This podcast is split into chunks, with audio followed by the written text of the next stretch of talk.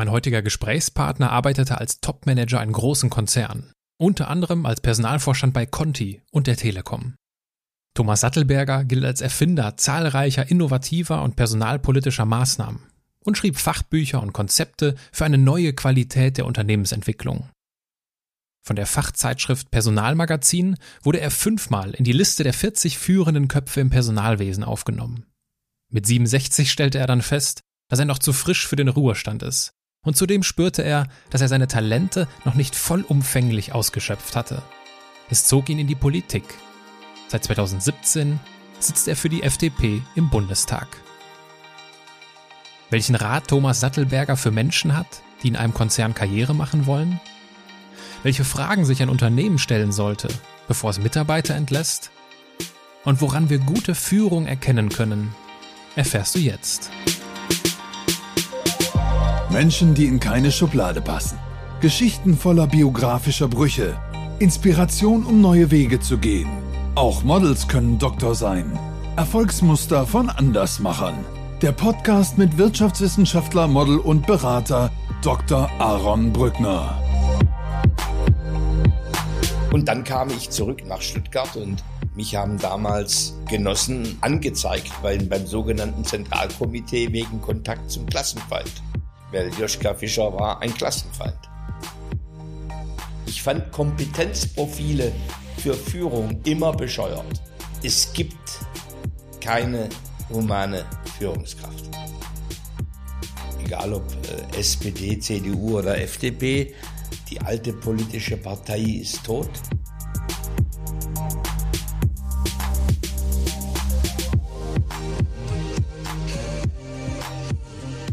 Herr Sattelberger. Ja, hallo. Danke, dass Sie sich die Zeit für dieses Gespräch nehmen. Ich beginne die Interviews immer mit einem kurzen Steckbrief. Ihr Name? Thomas Michael Sattelberger. Ihr Alter? 69. Ihre Heimat? Munderkingen, am Rand der Schwäbischen Alb und ansonsten da, wo ich bin. Ihre Geschwister? Mein Bruder Markus, 4 Jahre jünger. Ihr Vorbild? Keines. Weil? Ich nie eines hatte. Sie hatten noch nie ein Vorbild? Nein, ich möchte auch keins. Wie erklären Sie sich das denn? Sir? Warum? Wieso muss man ein Vorbild haben? Wie erklären Sie sich das? Gute Frage. Ich erkläre mir das so, dass es Orientierung gibt. Also weniger im Sinne von nachmachen, ich will so werden wie XY, sondern im Sinne von, das ist inspirierend. Also ich hab da nie einen Mangel verspürt an Inspiration, sondern ich habe eigentlich immer drauf geguckt, ob ich selber Quellen der Inspiration bei mir finde. Und ich habe eigentlich schon in jungen Jahren, bin ich nicht irgendwo in Fußstapfen getreten, die da waren, was nicht schlecht ist, aber sondern bin eher meinen eigenen Weg im Versuch und Irrtum gegangen. Mhm. Angenommen, Sie sitzen an einer Hotelbar, was würden Sie trinken? Weißweinschorle oder Weißwein? Ich würde mich ebenfalls mit einem Weißwein dazusetzen und angenommen, wir kommen ins Gespräch. Worüber würden Sie sich am liebsten mit mir unterhalten? Ich weiß nicht, ob ich mich mit Ihnen unterhalten würde. Ich bin normalerweise ein Mensch, der sehr gut mit sich selber klarkommt. Und wenn nebendran jemand sitzt, das für mich nicht automatisch heißt, dass ich Interesse habe zu reden. Okay, aber angenommen, wir kommen ins Gespräch.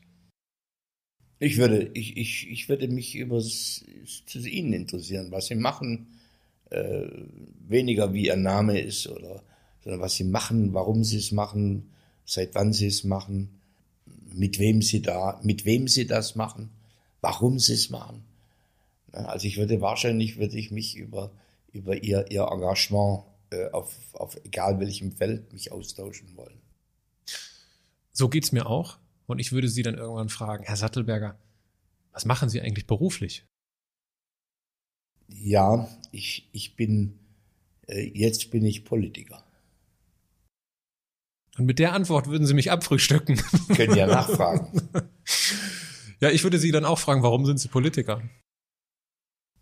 Ich bin Politiker geworden, aus ganz unterschiedlichen Gründen. Erstens wahrscheinlich ein sehr egozentrisches Motiv, dass ich im zarten Alter von 67 merkte, dass ich zu frisch für den Ruhestand bin und eigentlich auch noch nicht das Gefühl hatte, dass meine Talente voll ausgeschöpft sind. Also da ist noch viel da, so Schätze, sage ich dann immer, die ich noch heben kann. Persönlich möchte ich gerne ein Mensch sein, der sozusagen sich auslebt. Und das war ein sehr persönliches oder auch egozentrisches Motiv. Ein zweites, ich habe immer mal wieder über so etwas nachgedacht. Ich hatte mal behauptet, das sei mir erst eingefallen 2012 und dann erinnerte ich mich, dass ich 2004 als Friedrich Merz vom Hof gejagt wurde, ihn anrief und sagte, lieber Herr Merz, wenn Sie eine neue Partei gründen, dann bin ich dabei. Das heißt also, lang bevor ich in den Ruhestand ging, habe ich eigentlich mich für das Thema politisches Engagement interessiert, weil natürlich, wenn du in der Wirtschaft bist und jetzt ja mal in der Konzernwelt, dann erlebst du genau wie der Mittelständler Bürokratie und Gängelung erlebst du, wie lange es dauert, dass ein begnadeter Forscher aus Indien einreisen kann und seine Aufenthaltsgenehmigung bekommt. Du erlebst, wie schwierig es ist, Menschen aus Hartz-IV-Hintergrund in die Berufsausbildung zu integrieren, weil ihre Ausbildungsvergütung angerechnet wird und dein Hals wird dick, wenn du Themen bewegen willst und merkst, dass die gesetzlichen Rahmenbedingungen dich eigentlich im guten Handeln strangulieren. So, und das dritte Thema, ich habe mich ja die letzten 8 oder 10 Jahre auch sehr intensiv mit dem Thema der digital getriebenen Transformation beschäftigt. Vorher war es ja andere Transformation. Und ich sah dann noch enorm viel Gestaltungspotenzial in der Republik. Und egal, ob das im Wirtschaftssektor ist oder im Bildungssektor oder im Forschungs- und Innovationssektor. Und da dachte ich, das sind noch Felder, wo du was machen kannst. Jetzt ist Friedrich Merz ja schon immer in der CDU gewesen. Mal sehen, ob er da jetzt unter den aktuellen Bedingungen auch bleibt. Ich vermute mal schon. Sie sind ja in der FDP. Ja, deswegen habe ich zu ihm gesagt, Herr Merz, wenn Sie eine neue Partei gründen. Das heißt... damals war die FDP für mich keine Alternative, 2004. Okay.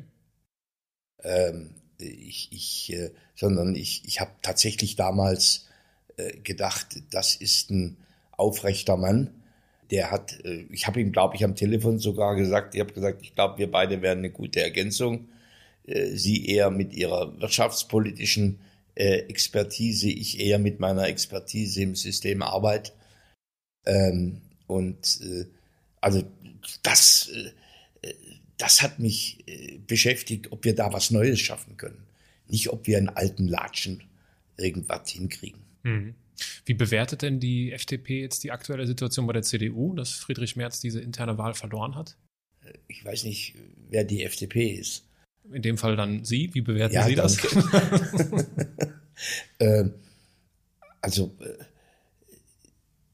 Ich würde mal erstens sagen, es sind die Funktionäre des alten Regimes unter Merkel.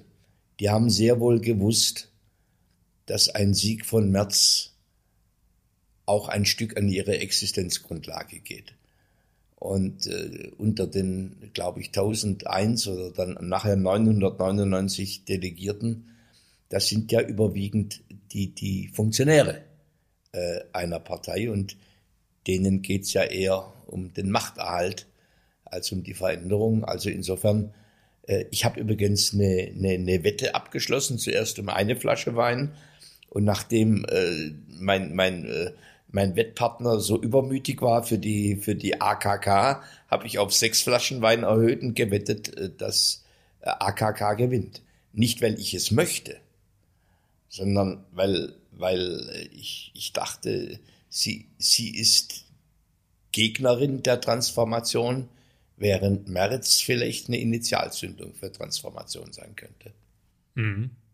So, das ist meine Bewertung und ansonsten und jetzt wahrscheinlich auch im Sinne meiner Partei oder meiner Parteiführung, dass eigentlich wirtschaftspolitische Kompetenz immer marginalisierter wird in der CDU.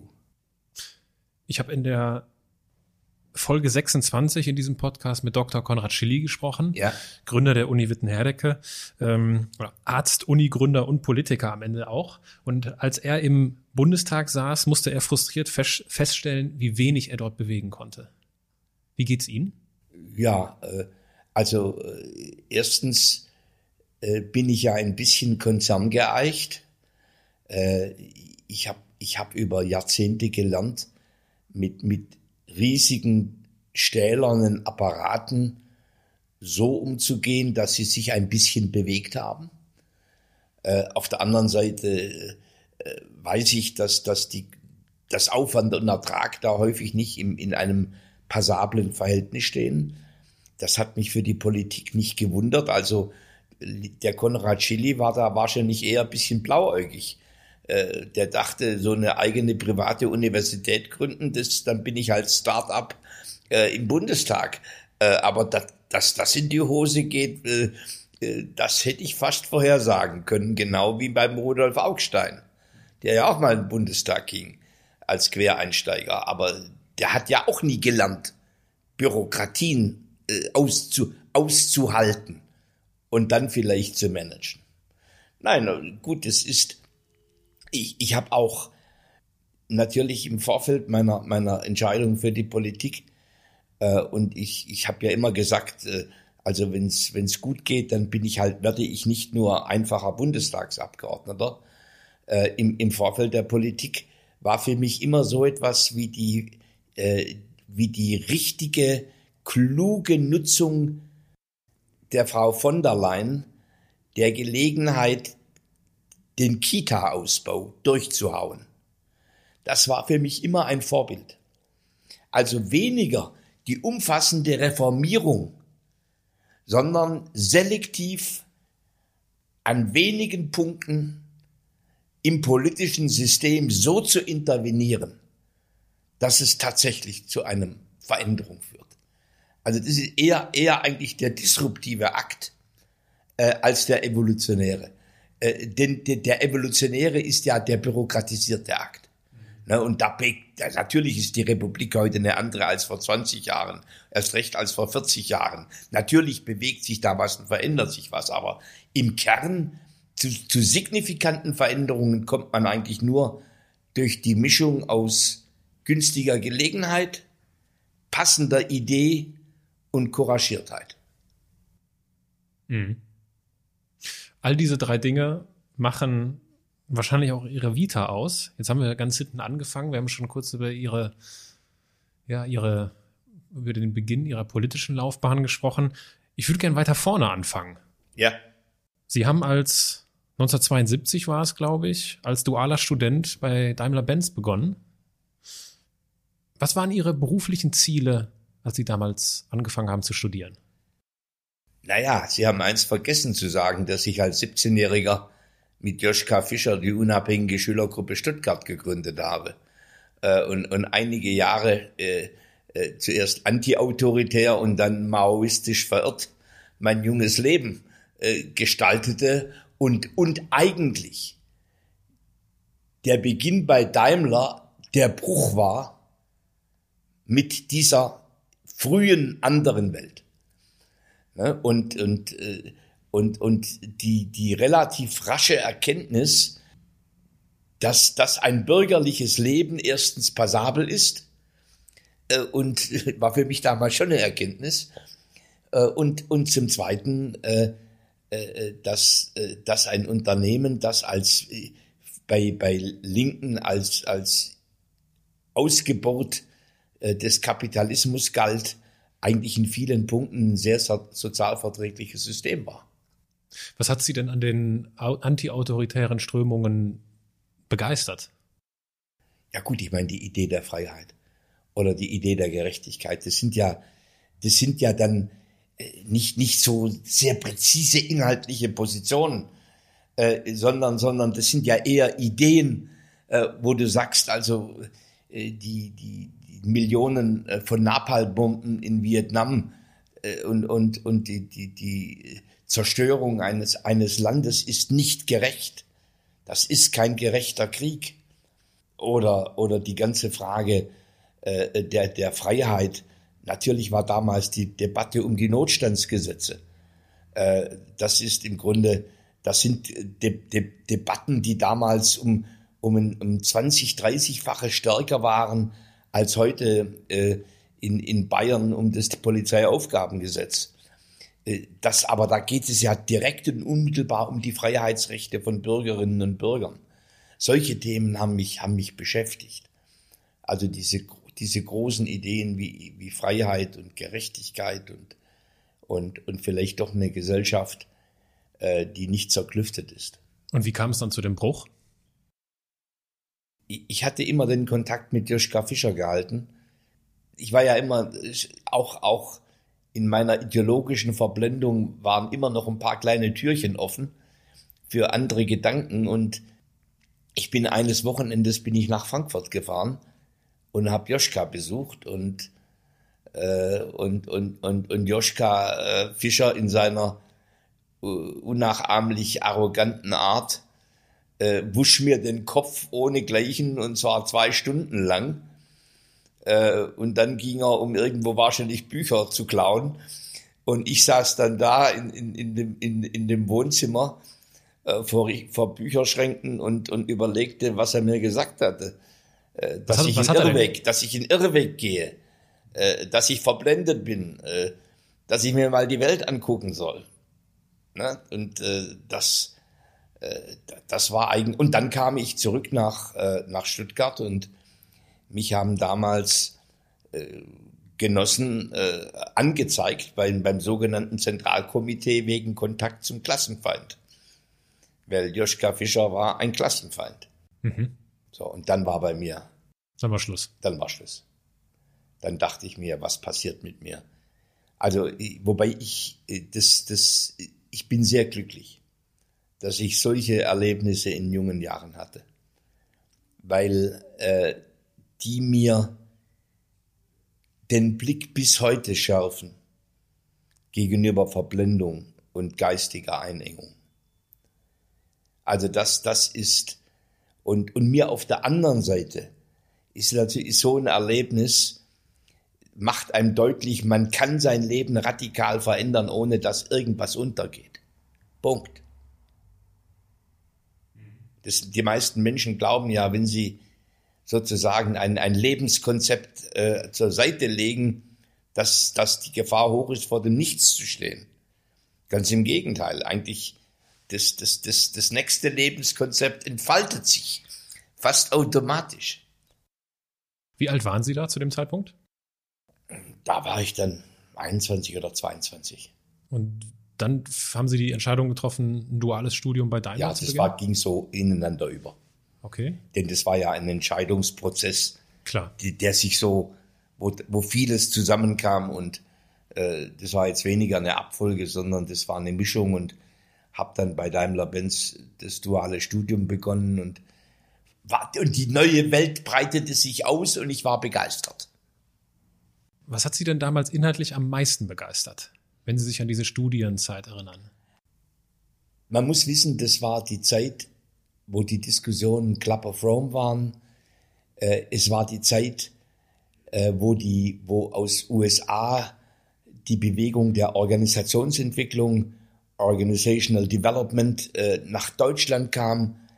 Es war die Zeit, als in den 80er Jahren dann die teilautonomen Arbeitsgruppen, Humanisierung der Arbeitswelt aus Skandinavien rüberschwappten. Und das Bildungswesen der Daimler-Benz AG der damaligen war ein Biotop für soziale Innovation. Und da bin ich durch Zufall gelandet.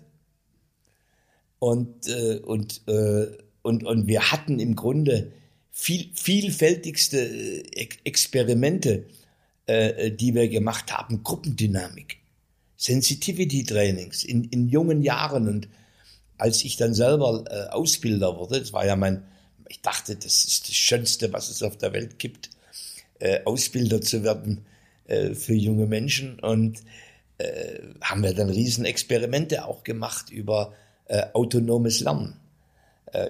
Ging in die Hose. Ich schrieb damals mein erstes Buch über das Scheitern dieses Projektes.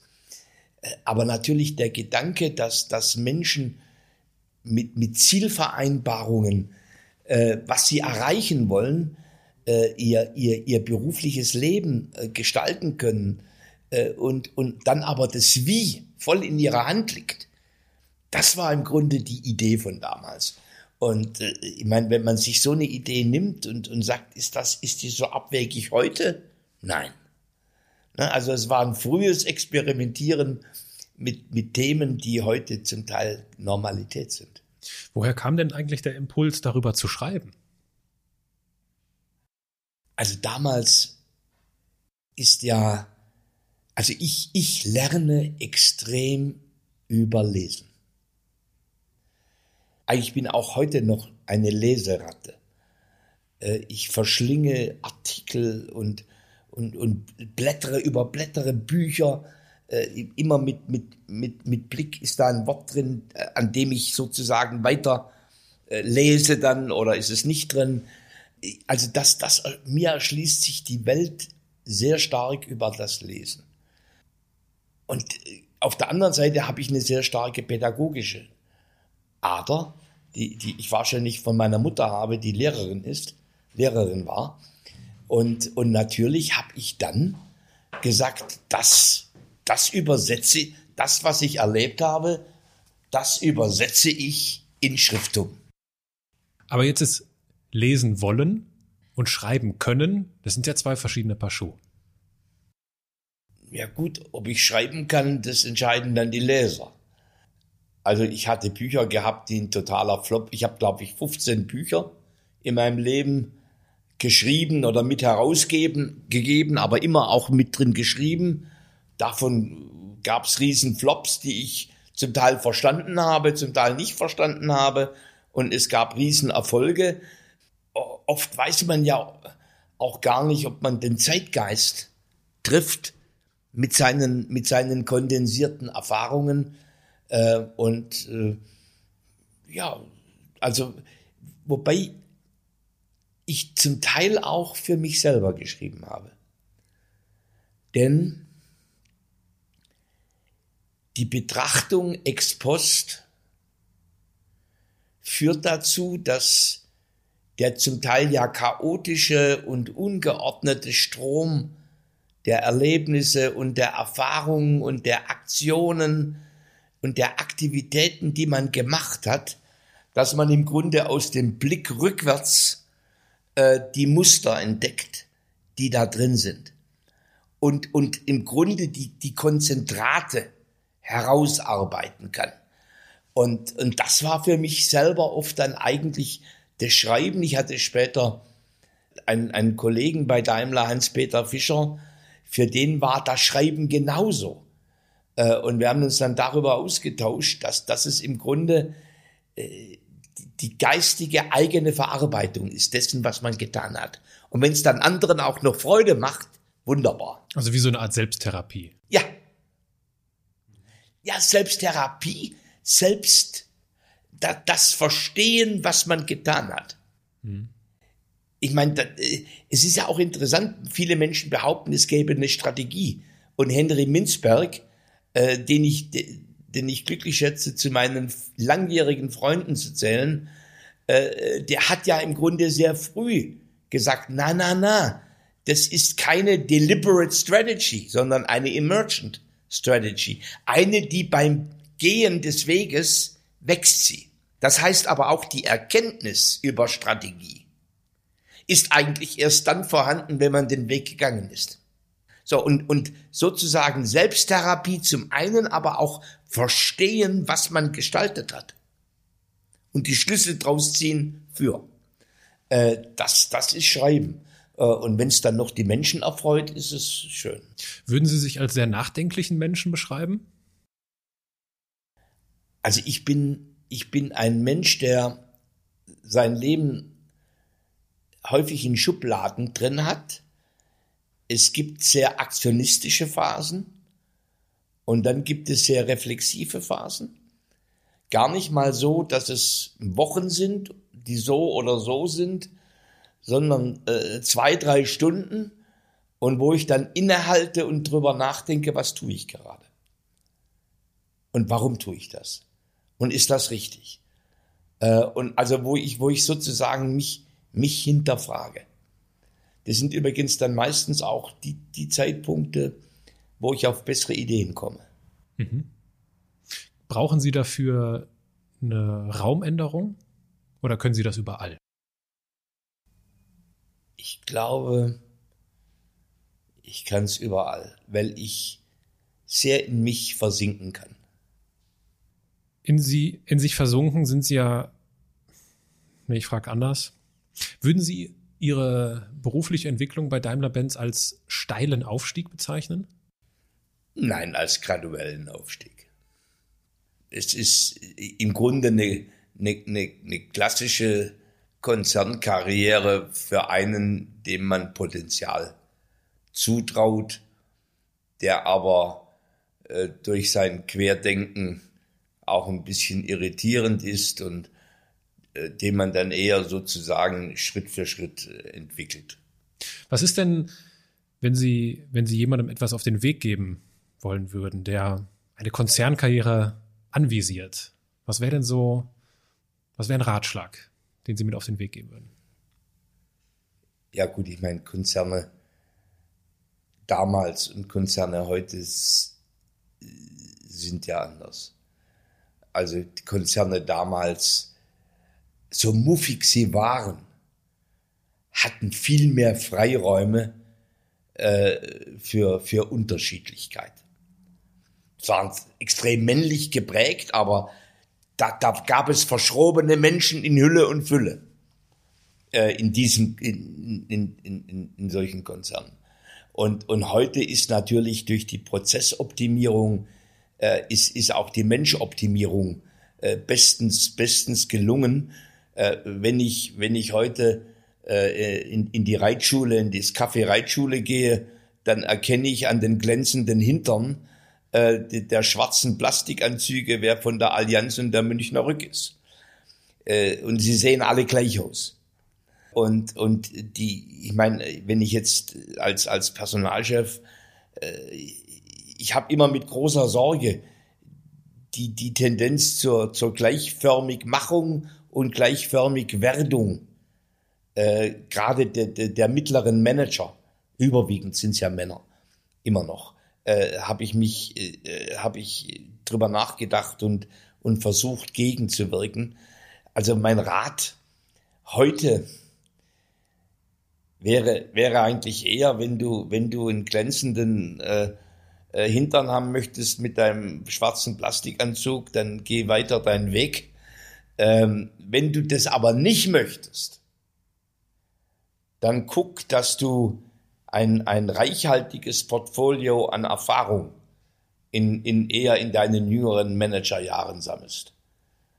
Dass du wirklich nach 2-3 Jahren das Unternehmen wechselst, dass du auch mal in cross-sektoral wechselst, dass du vielleicht mal aus dem Konzern in die Finanzbranche gehst, ja jetzt nicht zur Allianz, sondern ins Wagniskapital, oder dass du vielleicht auch mal in eine Gründerarchitektur reingehst oder wie auch immer. Aber gestalte dein Leben variantenreich. Mach dich nicht zum Sklaven von Konzernen. Das ist, Konzerne haben ein Interesse. Menschen so abzurichten, dass sie ihre Leistung für diesen Konzern optimal erfüllen. Aber das hat doch jedes Unternehmen, oder? Das Abrichten. ja, deswegen mag sein. Deswegen sage ich ja, wer der Herr deines Lebens. Also ich kann nur eines sagen, wenn mich eine Aufgabe gelangweilt hat oder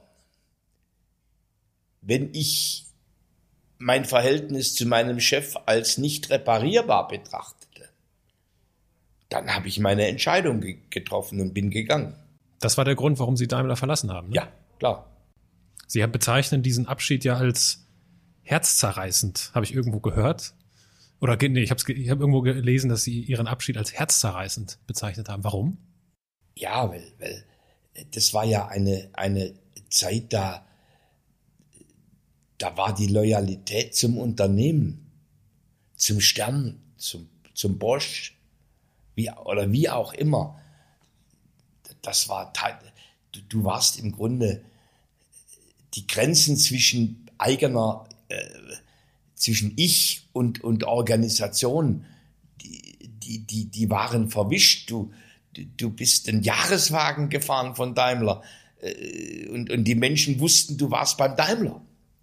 Na, also die haben nicht gewusst, dass ich Thomas Sattelberger heiße, aber dass ich beim Daimler bin. Also die Definition des eigenen Ichs war sehr stark in diesen Jahren geprägt durch den Konzern, in dem man tätig gewesen ist. Wobei meine Aussage bezieht sich jetzt auf meine schwäbische Heimat.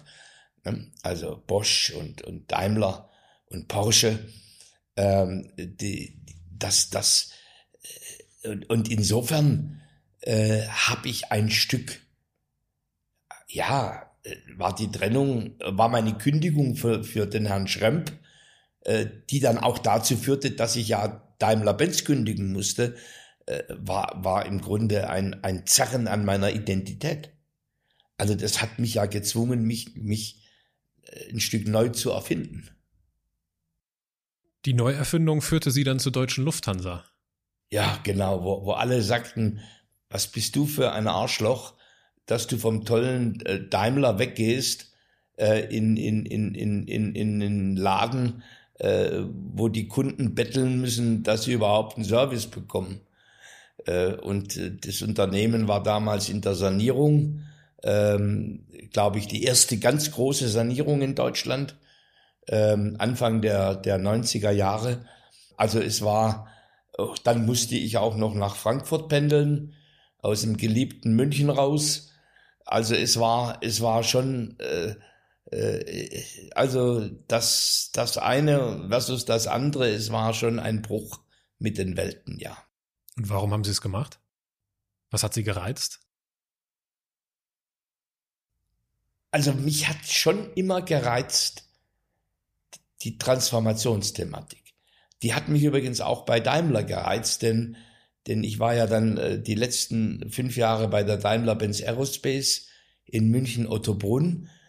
Und dieser Gedanke, was aus diesem künstlichen Zusammenfügen von 4 deutschen Luft- und Raumfahrtunternehmen, was aus dem werden soll und wie das gelingt und ob das global eine Rolle spielen könnte. Ne, heute ist es ja Airbus und nicht mehr in München Ottobrunn, sondern überwiegend in Toulouse. So ist das Schicksal. Aber das ist natürlich schon, das war eine ganz spannende Sache und die Frage der Privatisierung der Lufthansa. Gelingt sowas? Und wenn ja, was muss an Kulturveränderungen gemacht werden? Das hat mich schon sehr fasziniert. Sie haben bei der Deutschen Lufthansa ja auch den 11. September erlebt, 2001. Ja. Wie war das? Können Sie aus dieser Zeit berichten? Ich war damals ja operativer Airline-Vorstand und wir hatten Vorstandssitzung. Und die Sekretärin von Mayerhuber kam rein. Mayerhuber war der CEO, kam rein und sagte, Sie müssen zum Fernseher kommen. Und wir sind da raus und sahen sozusagen, noch nicht wissend, was mit dem ersten war, sahen wir den zweiten Flieger ranfliegen und dann in den Twin Tower rein. Und ich glaube, wir saßen da zuerst mal, weiß nicht, 7, 8, 10 Minuten, saßen und standen da und haben gar nichts gesagt. Und dann sagte Mayerhuber, das geht ins Herz unseres Geschäftes. Ja, gut, ich meine, die nächsten Monate waren ja wahrscheinlich es klingt vielleicht komisch, die schönsten meiner beruflichen Laufbahn, weil in so einer Situation, wo dir kein Berater auch nur irgendwo einen Ratschlag geben will, geschweige denn kann, aber auch nicht will, weil damit ja Mut und Risiko verbunden ist, sondern wo du selber mit deinem Führungsteam gucken musst, wie du die Welt jeden Tag neu gestaltest, mal kilometerlange Schlangen, weil die Sicherheitsschleusen nicht gearbeitet haben, mal nur 5% Passagiere, mal Krankenstand von 40% des Kabinenpersonals, also und nicht wissend, ob das Geschäftssystem überhaupt eine Zukunft hat, das Fliegen, wenn die Produkte sozusagen als Waffe genutzt werden. So, und dieses zu gestalten, also das war keine fröhliche Zeit, aber es war eine verdammt gute Zeit, um zu lernen und zu führen und Themen zu managen. Und natürlich auch die Frage, schaffen wir das ohne Kündigungen? Und die Lufthansa war ja damals die einzige Airline auf der gesamten Welt, die keine Kündigungen gemacht hat. Aber wir hatten richtig gut vorgearbeitet. Ich hatte irgendwann mal 1999 hatten wir eine Revision zur Frage, wie atmungsfähig ist die Firma, wenn irgendwas Schlimmes eintrifft. Und es kam so raus, dass wir, glaube ich, Personalflexibilität von 14 oder von 17% hatten. Und ich hatte dann gesagt, die magische Grenze ist 30%. Wir müssen im Grunde schauen, dass wir die Airline so flexibel machen, dass sie zu 30% atmen kann. Also über Teilzeit, über befristete Beschäftigung, über Leih- und Zeitarbeit, über Arbeitszeitmodelle, alles. Ich sag mal, dieses Thema der atmenden Unternehmung, das halte ich übrigens nach wie vor für ein Schlüsselthema für heute, weil wir optimieren ja unsere Unternehmen nur für den Sonnenschein im Augenblick. So, und wir hatten dann tatsächlich einen Punkt erreicht, wo wir 24% Atmung hatten am 11. September 2001 und in der Folgezeit über die Monate haben wir die restlichen 6% über die Tarifverhandlungen ausgeglichen mit Gehaltsverzicht. Ja, natürlich auch des Managements. So, und das war auch, ich sag mal, das war eine der spannendsten Themen. Gelingt es, eine Organisation 30% atmen zu lassen, um die Krise zu bewältigen? Gleichwohl sind Sie ja 2003 haben Sie ja die Aufgabe gewechselt. Sie sind nach 10 Jahren Lufthansa, ja. Genau, Sie sind zur Conti gegangen. Hatte das noch was damit zu tun, mit dieser ganzen Veränderung, die da in der Luftfahrt passiert ist? Oder? Nee, es hatte insofern damit zu tun, als ich auf unseren vielen Veranstaltungen nach dem 11. September hatte ich einmal, weil ich merkte, dass die Menschen sagten, die Führungskräfte, die haben ja gut reden, die können sich ja da vom Acker machen. Ich hatte einmal gesagt, ich verspreche euch, dass ich dieses Unternehmen nicht verlasse, bevor die Krise nicht bewältigt ist. Und 2003 war sie bewältigt, oder 2002, als der Headhunter anfragte, war sie auch passabel bewältigt. Und ich konnte eigentlich wirklich mit einem sehr guten Gefühl Ich habe nichts wirklich Offenes hinterlassen. Die Aufgabe war getan, konnte ich ja in meine geliebte Personalfunktion zurückkehren bei der Conti. Das war ja immer mein Traum gewesen, Personalvorstand zu werden. Und nachdem mir die Lufthansa das nicht ermöglicht hat, musste ich halt woanders mein Glück suchen. Dennoch bezeichnen Sie ja die Zeit bei Conti, bei Continental, als dunkles Kapitel. Warum? Nein.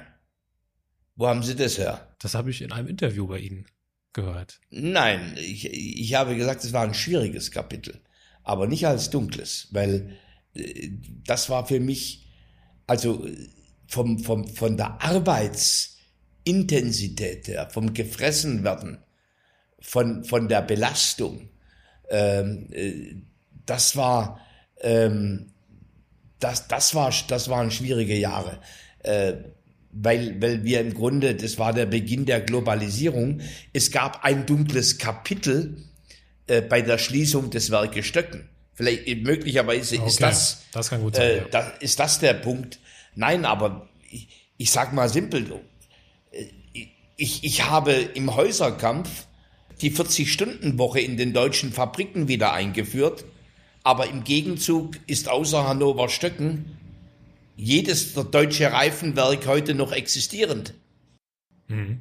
So, das haben damals Menschen nicht verstanden, warum sie Verzicht üben sollten. Nur wenn die Arbeitskosten in Timisoara ein Zehntel dessen betrugen, was die Arbeitskosten in Deutschland sind, dann ist klar, wenn man nicht sozusagen über Qualität, Flexibilität und Kosten irgendwo ein Bündel schnürt, das wettbewerbsfähig macht, dann geht das nicht. Aber das sind natürlich, das waren extrem harte Zeiten. Also ich bin, glaube ich, das waren Jahre wirklich, wo es keine Woche ruhig war im Sinne von, es gab nicht intensive Arbeitsauseinandersetzungen oder Konflikte. Jetzt ist das Thema des Personalabbaus oder der Mitarbeiterentlassung immer ein sehr brisantes Thema. Und sowas lernt man ja auch nicht im Studium. Wie lernt man denn als Betriebswirt, sich von Mitarbeitern zu trennen?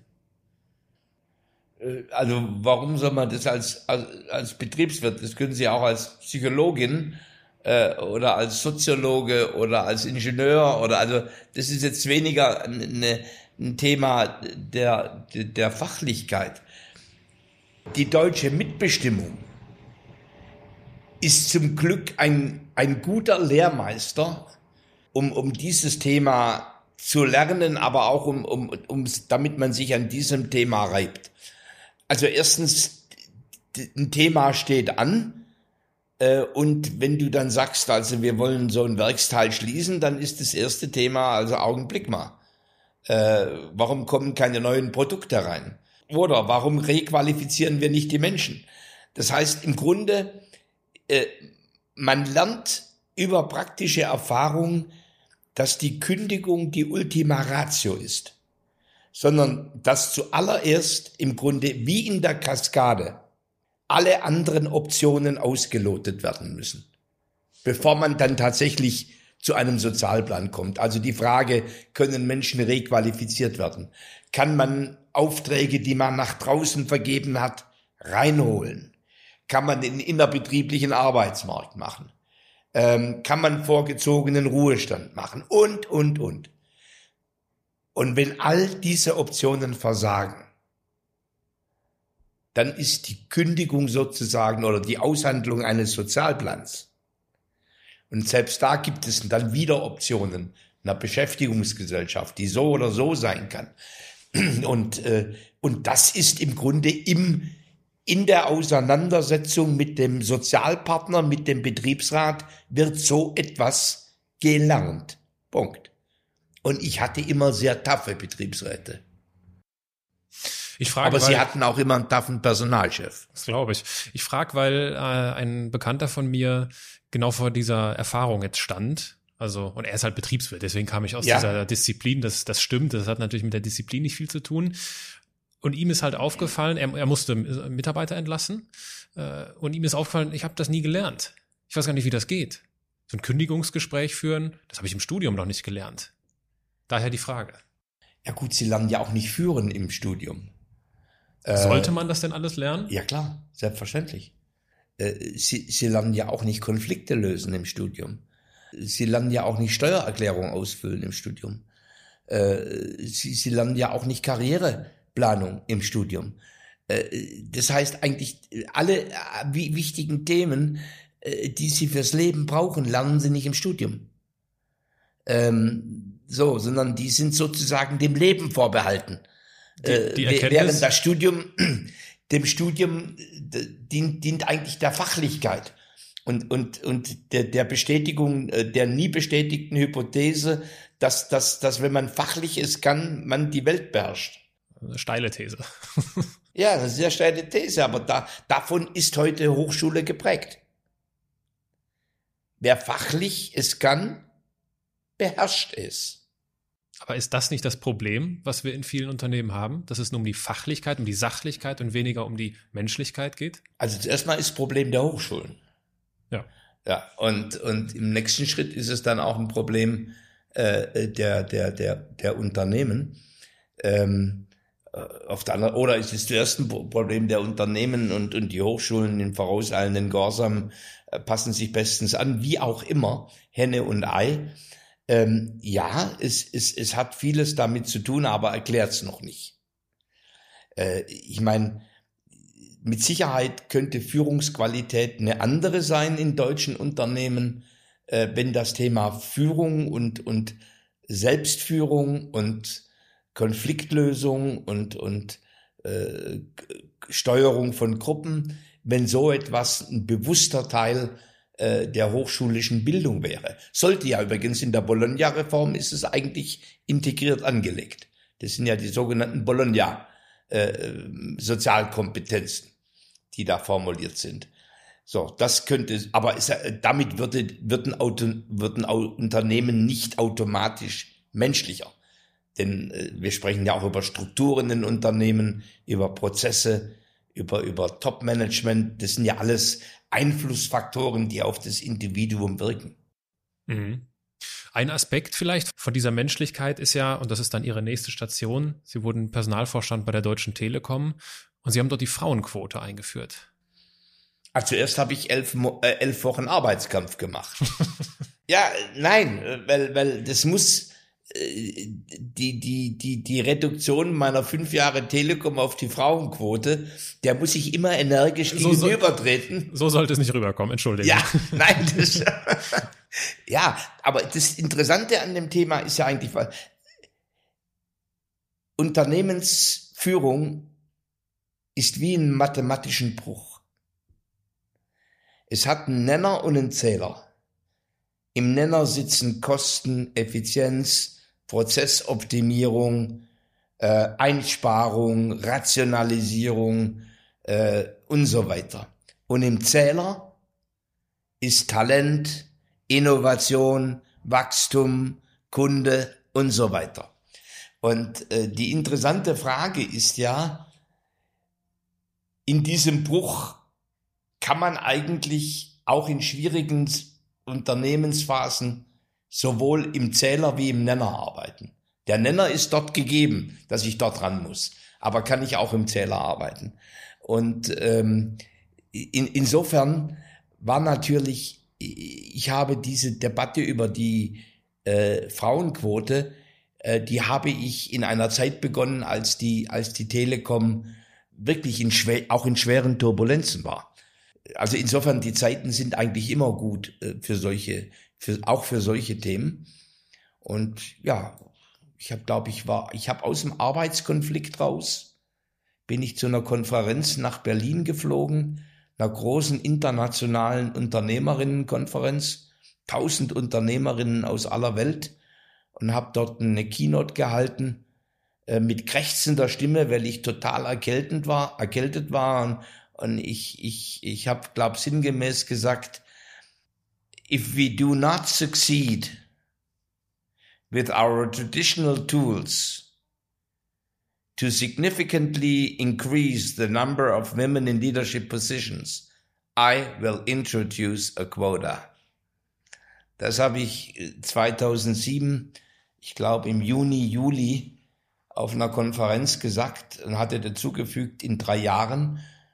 Und nachdem es in 3 Jahren sich nicht verbessert hatte, haben wir 2010 die Quote eingeführt. 30%, glaube ich, ne? Ja. Für welche Positionen?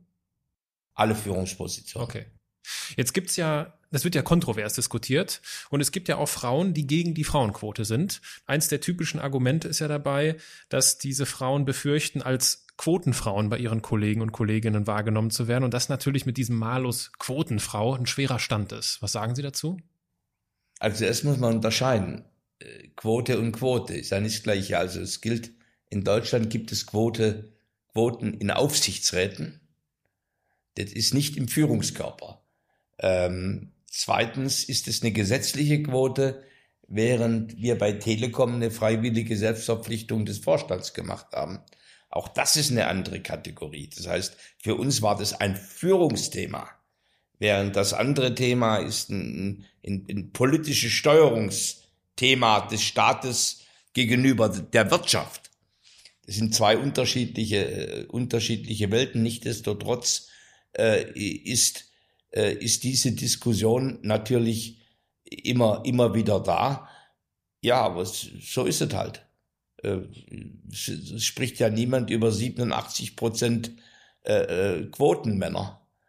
Also das ist ein Thema, wenn ich heute eine Telekom angucke, ich glaube, wir sind gar nicht bei den 30% gelandet, aber bei 27%, also fast verdoppelt. Ja, das produziert Widerstand, wie jede soziale Veränderung Widerstand produziert.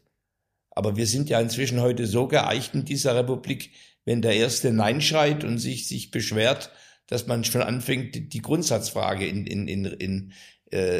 zur Debatte zu stellen. Also mich hat das beschäftigt, aber nie so bewegt, dass ich die Grundentscheidung in Frage gestellt hätte. Mhm. Ein typisches Argument von Männern gegen die Frauenquote ist, dass die Frauenquote leistungsfeindlich ist, weil sie das Kriterium des biologischen Geschlechts über das der Leistung stellt. Was sagen Sie dazu? Ich wüsste nicht, woraus man schließen könnte, dass unter Millionen von Führungskräften, warum 87% der Männer leistungsorientierter sind als Frauen. Also das hat sich mir noch auch statistisch noch nicht erschlossen, wie das geht. Ganz im Gegenteil. Wir wissen ja aus glaube ich, inzwischen 260 Studien, dass Entscheiderteams, die vielfältig zusammengesetzt sind, signifikant bessere Geschäftsresultate erzielen. Also es gibt keine Kausalität, aber eine Korrelation. Also es kann gerne jemand sagen, dass es leistungsfeindlich ist, nur dann muss man mir begründen, warum nur 13% der Frauen oder sozusagen den Gütekriterien dieser Welt entsprechen. Und was dann die Gütekriterien sind, die dazu führen, dass 37% über die 50% hinaus der Männer eine höhere Qualität haben. Ich meine, auch in dieser Qualitätsdebatte, die Qualitätsdebatte wird ja immer dann geführt, wenn Menschen von außen in ein geschlossenes System rein wollen. Also beispielsweise, wenn Menschen mit Berufserfahrung und Migrationshintergrund, wenn es um die Anerkennung beruflicher Qualifikationen geht. Oder wenn hinterfragt wird, ob Uberfahrer, ob die Qualität haben wie Taxifahrer. Also die Qualitätsdebatte ist schon eigentlich immer auch eine politische Waffe zur Verteidigung des Status quo. Mhm. Also die Empirie spricht eine andere Sprache und insofern muss man eher über die Themen nachdenken, die dazu führen, dass solche Stereotypen da sind. Mhm. So, das sind dann die Katakomben der Diversity-Debatte. Ich würde gerne noch, weil Sie haben halt eine Karriere als Personaler vorzuweisen, die seinesgleichen sucht, über zwei Personalthemen sprechen. Das ist einmal die Personalbindung. Was braucht es, damit Mitarbeiter gerne zur Arbeit gehen? Also ich kann Ihnen zuerst mal sagen, was es bei mir braucht, damit ich gern zur Arbeit gehe. Ich muss das Gefühl haben, da ist was Spannendes, an dem ich mich abarbeiten kann. Und ich muss das Gefühl haben, dass ich mit der Bewältigung dieses Themas was Sinnvolles erreiche. Dafür nehme ich übrigens relativ viel träge und dumme Routine auch in Kauf als Nebenprodukt. Also, dass Arbeit immer toll, faszinierend und spannend ist und sinnvoll, das ist nicht das Thema. Aber dass sozusagen eine Grundidee da ist, dass die Aufgabe, die ich mache, dieses beinhaltet. So, deswegen würde ich mal zumindestens, glaube ich, für die Wissens- und Kreativarbeit würde ich sagen, es hat viel mit dem Thema Sinn zu tun. Es hat viel mit dem Thema Attraktivität der Aufgabe zu tun. Es hat viel damit zu tun, dass es so eine Art Einklang gibt zwischen Fähigkeiten und Gestaltung. Ich glaube, dass es im Bereich der eher routinierten Servicearbeit oder gewerblich-technischer Arbeit doch nochmal ganz anders aussieht. Deswegen diese ganze New Work-Debatte, wenn sie sich nur auf die Kreativarbeit bezieht, ist ja dann sehr kurz gegriffen. Denn dort bist du eher getaktet, dort bist du Objekt, dort bist du eher gesteuert. Dort ist die Frage, wie viel Beteiligung hast du an der Gestaltung der Prozesse? Dort ist die Frage, wie viel Kollegialität erlebst du? Dort ist die Frage, welche Art von Führung wird dir entgegengebracht, sind sozusagen nochmal deutlich stärker in den Blickwinkel zu nehmen. Da gehen wir eigentlich zurück an die alte Debatte zur Humanisierung der Arbeitswelt aus den 80er Jahren des letzten Jahrhunderts, die ja nie zu Ende kam in Deutschland. Woran liegt das? Ja, weil die Shareholder-Value-Ideologie 94 wirklich, also Einzug hielt. Und man kann es fast, also ich habe mich mal da habe ich recherchiert, man kann fast auf den Punkt sagen, als Schrempp seinen Artikel Profit veröffentlicht, ich glaube, das war in der FAZ, bin mir nicht mehr sicher, oder in der Welt, als das veröffentlicht wurde, hat die Zahl der Publikationen zum Thema Humanisierung der Arbeitswelt ist signifikant geschrumpft. Das Thema war quasi tot. Eine alte Logik wurde durch eine neue ersetzt. Paradigmenwechsel. Das würde ich gerne aufgreifen und den nächsten Begriff ins Spiel bringen. Personalführung, ein sehr generischer Oberbegriff natürlich. Was macht denn eine gute Führungskraft, oder anders gefragt, was macht eine humane Führungskraft aus? Also man sagt mir jetzt nicht nach, dass ich eine humane Führungskraft war. Also Menschen, die über meine Führungsqualität sprechen, die würden häufig sagen, er hat sich im täglichen Geschäft, hat er von uns Leistung und Qualität exzessiv gefordert, und er hat sich Unmenge Zeit genommen für Personalentwicklungsgespräche. So, dieses gesagt habend, es gibt keine humane Führungskraft. Menschen sind Menschen. Genauso wie ich selber kein Vorbild habe, habe ich mich im Kern geweigert. Ich fand Kompetenzprofile für Führung immer bescheuert. Sondern im Grunde zeigt sich eigentlich ordentliche Führung am Schluss daran, dass Menschen sagen, es war eine gute Zeit. Oder ich bin stolz, in diesem Bereich zu arbeiten. So, und das ist dann eine Mixtur, wo du manchmal auch eine Führungsdummheit machst, wo du manchmal dich auch entschuldigst, wo du vielleicht aber auch Zukunftsbilder hast, wo du vielleicht Menschen Freiraum gibst oder Menschen ganz eng führst, wie auch immer. Also ich bin so ein bisschen, ich könnte jetzt nicht die humane Führungskraft beschreiben. Wenn es vielleicht einen Begriff gibt, dass ich den Respekt vor dem Menschen in seiner Mitarbeiterrolle habe.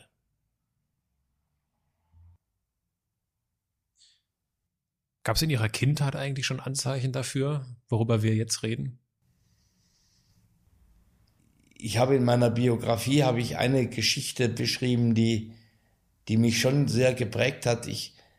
Wir waren ja in einer kleinen Stadt in Munderkingen am Rand der Schwäbischen Alb, und da waren dann sehr viele erstens Flüchtlinge und Vertriebene, aber auch natürlich viele Zwangsarbeiter des Hitler-Regimes, die sozusagen noch in Munderkingen waren. Und ich saß da auf dem Baum, glaube ich, war 4 oder 5 Jahre alt, und da lief ein Mann vorbei und ich schrie, du Polacke. Und mein Vater kam raus und sagt, Thomas, komm runter, du machst das nie mehr. Das ist ein Mensch wie du und ich, so sinngemäß. Ich kam dann natürlich nicht runter, weil ich Riesenangst hatte. Bin dann irgendwann nach anderthalb Stunden schlich ich mich rein und wurde nochmal belehrt. Aber das hat mich schon sehr beschäftigt. Also dieser Respekt vor Menschen, die anders sind. Mhm. Nein, das ist ja jeder Mensch anders. So, aber ich bin weit davon weg. Ich glaube, ich konnte ganz gut managen, und in der Führung habe ich Note 3+ gehabt. Zu wie viel Prozent steckt eigentlich ein Unternehmer in Ihnen? Also mit Sicherheit ein Unternehmer im Unternehmen, also das, was man Intrapreneur nennt. Weil ich habe eigentlich im Kern immer große Architekturen, soziale Architekturen designt, die ich dann in die Umsetzung bringen wollte. Das Thema Frauenquote ist ja mit dem Begriff stümperhaft belegt. Da ging es um die Renovierung des Talentmanagements. Von Grund auf. Denn wenn ich Diversität zulasse im Talentmanagement, komme ich zu einer komplett anderen Philosophie, aber auch zu einem komplett anderen Handwerkskasten des Talentmanagements. So, oder die Corporate University bei der Lufthansa. Auch da ist der Begriff irreführend. Im Grunde war es ein Transformationsmotor für die Privatisierung der Lufthansa. So, also das sind solche, oder das atmende Unternehmen. Das sind im Grunde soziale Architekturen, die aus meiner Sicht lebenswichtig sind für Organisationen. So, und natürlich beschäftigt mich das heute in der Politik genauso, wo ich so wandere und sage, was ist denn sozusagen jetzt die soziale Architektur, die für dieses parlamentarische System tatsächlich einen evolutionären Schub geben könnte. Also, wobei ich da nicht unter Druck bin. Die Frauenquote Ich hatte schon 2003 bei der Conti Orientierungswerte eingeführt und hatte darüber schon bei Telekom, bei Lufthansa nachgedacht. Also das sind oft Vorläufer von einer Dekade oder länger, bevor dann diese Idee in die Umsetzung kommt. Die Corporate University, vor kurzem habe ich eine PowerPoint gefunden aus dem Jahr 1999 und 1989 und umgesetzt bei Telekom habe ich es 1997, also 9 Jahre später.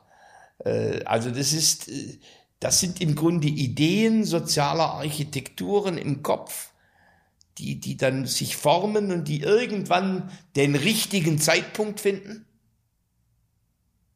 und die Courage, es zu tun. Sie haben einmal so schön gesagt, ich habe geholfen, die DASA, das ist Daimler Aerospace, der Luft- und Raumfahrtkonzern gewesen, ich habe geholfen, die DASA zu reformieren, ich habe geholfen, die Lufthansa zu transformieren, ich habe geholfen, die Conti zu globalisieren und ich habe geholfen, die Telekom zu sanieren. Bei was helfen Sie denn jetzt der FDP? Also ich glaube, dass ich ihr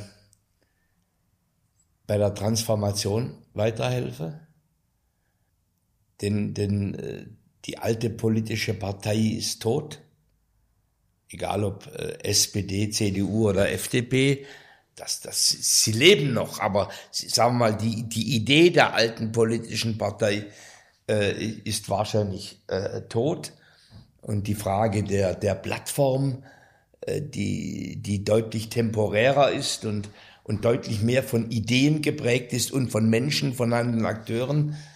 So, also diese Frage, wie transformiert sich die FDP in so etwas, da kann ich mir vorstellen, Hand anzulegen.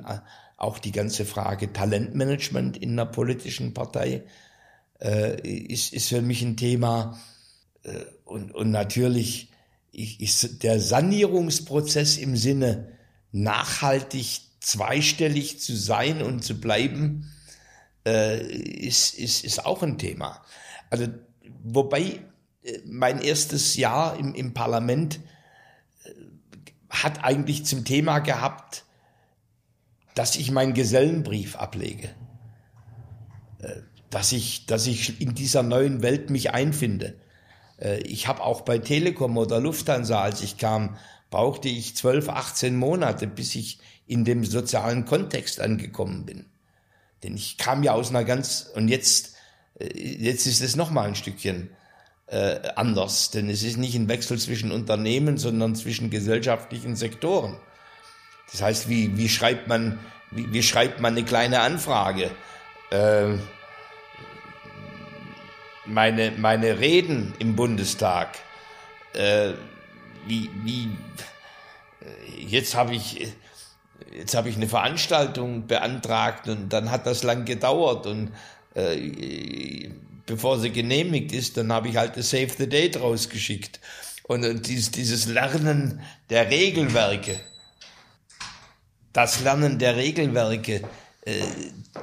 sodass man weiß, ob man sie richtigerweise bricht oder nicht, das dauert noch an. Eine Regel, die wir unbedingt nicht brechen wollen, ist, dass es zum Abschluss eines jeden Gespräches 2 Rubriken gibt. Das sind zunächst einmal die Halbsätze. Ich würde einen Satz beginnen und Sie beenden ihn spontan. Kurz oder lang, das ist Ihnen überlassen. Wenn ich mehr Zeit hätte, dann würde ich ein bisschen mehr arbeiten. Anders machen heißt für mich mich ändern. Wenn ich noch eine Woche zu leben hätte, dann würde ich lange mit meinem Partner sprechen. Dankbar bin ich besonders für Ehrlichkeit. Die letzte Rubrik sind die Assoziationen. Jetzt wird es noch ein bisschen kürzer. Ich werfe Ihnen einfach einen Begriff zu und Sie können damit jonglieren. Kurz oder lang, das ist auch wieder Ihnen überlassen. Inspiration. Geist, der irgendwann mal sich materialisieren muss. Lieblingsbuch. Habe ich keines. Personalabbau. Muss auch sein. Karriere. Kann Glück glücklich machen oder auch nicht. Lieber Herr Sattelberger, in diesem Podcast geht es um die Erfolgsmuster von Andersmachern. Gibt es etwas, was Sie unseren Zuhörern abschließend noch mit auf den Weg geben möchten? Andersmachen hat ja zutiefst mit der Bereitschaft zu tun, mit sich selber zu experimentieren. Und das heißt, dass man bereit ist, ein Stück der alten Identität aufzugeben und in Frage zu stellen. Und manchmal ist es freudig, häufiger ist es schmerzlich, aber am Schluss ist es immer gut. Ich danke Ihnen für dieses Schlusswort, ich danke Ihnen für das Gespräch und für Ihre Zeit. Ja, danke auch. Hat dir diese Folge gefallen? Dann teile sie doch mit den Menschen, die etwas von Thomas Sattelbergers Vita und Karriere lernen können. Wenn du die Qualität und die Gäste meines Podcasts gut findest, freue ich mich über eine positive Bewertung bei iTunes. Damit hilfst du mir, Andersmachen normal zu machen. Und wenn du in Zukunft keinen Andersmacher mehr verpassen möchtest, abonniere den Podcast, folge mir auf Instagram oder adde mich einfach auf LinkedIn. Bis nächsten Sonntag, dein Aaron.